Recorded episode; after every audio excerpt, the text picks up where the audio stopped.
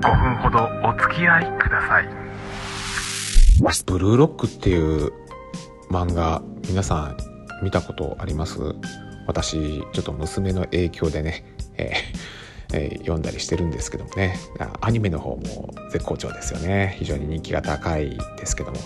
まあストーリーの内容としてはね、まあ、ブルーロックっていう、まあ、青い監獄ですよね、えーえーそこに、まあ、将来のカーのスタープレイヤーたちをこう集めてでそこの中でこう切磋琢磨させてこう世界一のストライカーを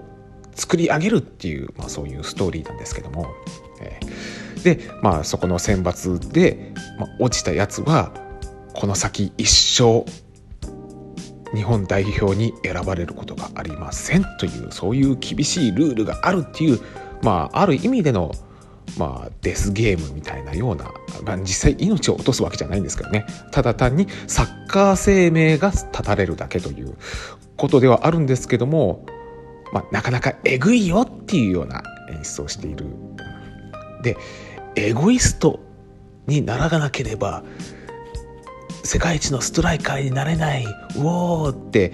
なんかすごい残酷な現実をそこの中で見せつけてるなんていうような、まあ、そういうコンセプトのストーリーではあるんだけどももう私の中でねもうこれほど手厚い人材育成ってねえよなって。めちゃめちゃ金かけて人育ててんな。羨ましいっていうね、えー。だってどこの会社だってさもう人材育成にお金そんなかけれてるとこないでしょお金かけれてるとこってもう相当の大手しかないじゃん。で若い人たちっていうのはさそういう人材育成が非常に手厚いところばかりにこう就職をしたがってでそこである程度ねあの力をつけたらね自分のキャリアアップのためにさっさと転職しますっていうふうに言っちゃうわけじゃない。ねえだからもう会社としてはさ人材育成にお金をかければかけるほど若者はねえーそのキャリアを持ってね逃げられちゃうからまあどうもうそこにお金かけたくない。もうどうせだったらもう即戦力をもう持ってってなんとか食いつないでいくしかない。みたいなような感じで、えーそういう技能実習生みたいなね外国人をこう入れてそこで育成しますよっていう名目っていろんななんかルールで縛ってもう絶対俺の会社から逃げんじゃねえぞみたいな感じにしておいてもう安月給で働かせるぐらいなことしかできないようなそういった腐った企業しか今日本に残ってないような状態になってるわけじゃん。ええそんな現実からしてみるとねブルーロックの世界ってねすんげえあのユートピアだと。幸せな世界だななんて。でその中でさ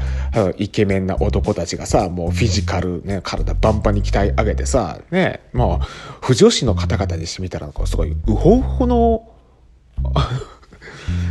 状態なわけじゃないですか。でお互いのね「お前はここがなんか利点でここが欠点だ」お前を蹴落として俺は上に行く」っていうようなね、まあ、王道のあのスポコン漫画みたいなような展開をさせていってさで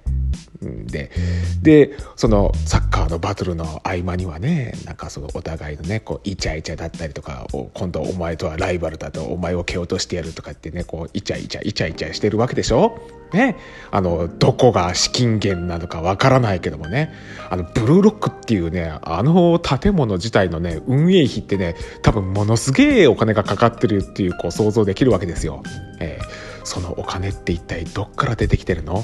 かどっかの企業のスポンサーから来てるわけですよね。えーでそのスポンサーっていうのが、まあ、いろんななんかこうこう利益を上げるためにね、えーそういった、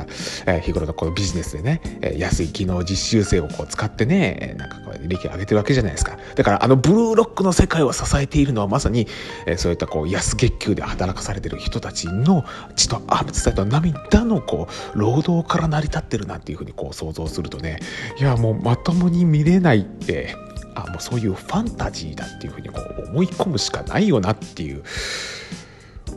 嫌な見方してるなブルーロックもうちょっとあの素直にサッカー漫画楽しめよお前っていうね